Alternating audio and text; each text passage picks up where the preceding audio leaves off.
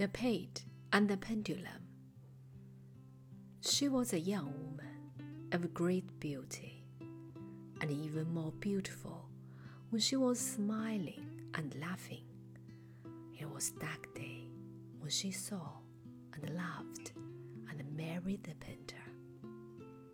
He was already famous for his art and was always studying and working. The great love of his life was his work, his painting. His beautiful young wife was playful, full of life and light and smiles, as happy and as loving as a child. But she learned to fear and then to hate everything about painting. Her husband's work was her enemy because it kept him away from her hour after hour. So it was a terrible thing for her when he said he wanted to paint her portrait.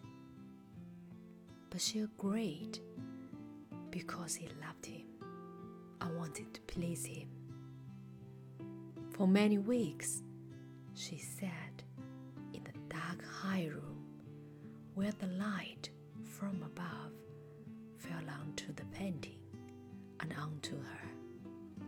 Day after day, she sat still and silent, not moving, not speaking.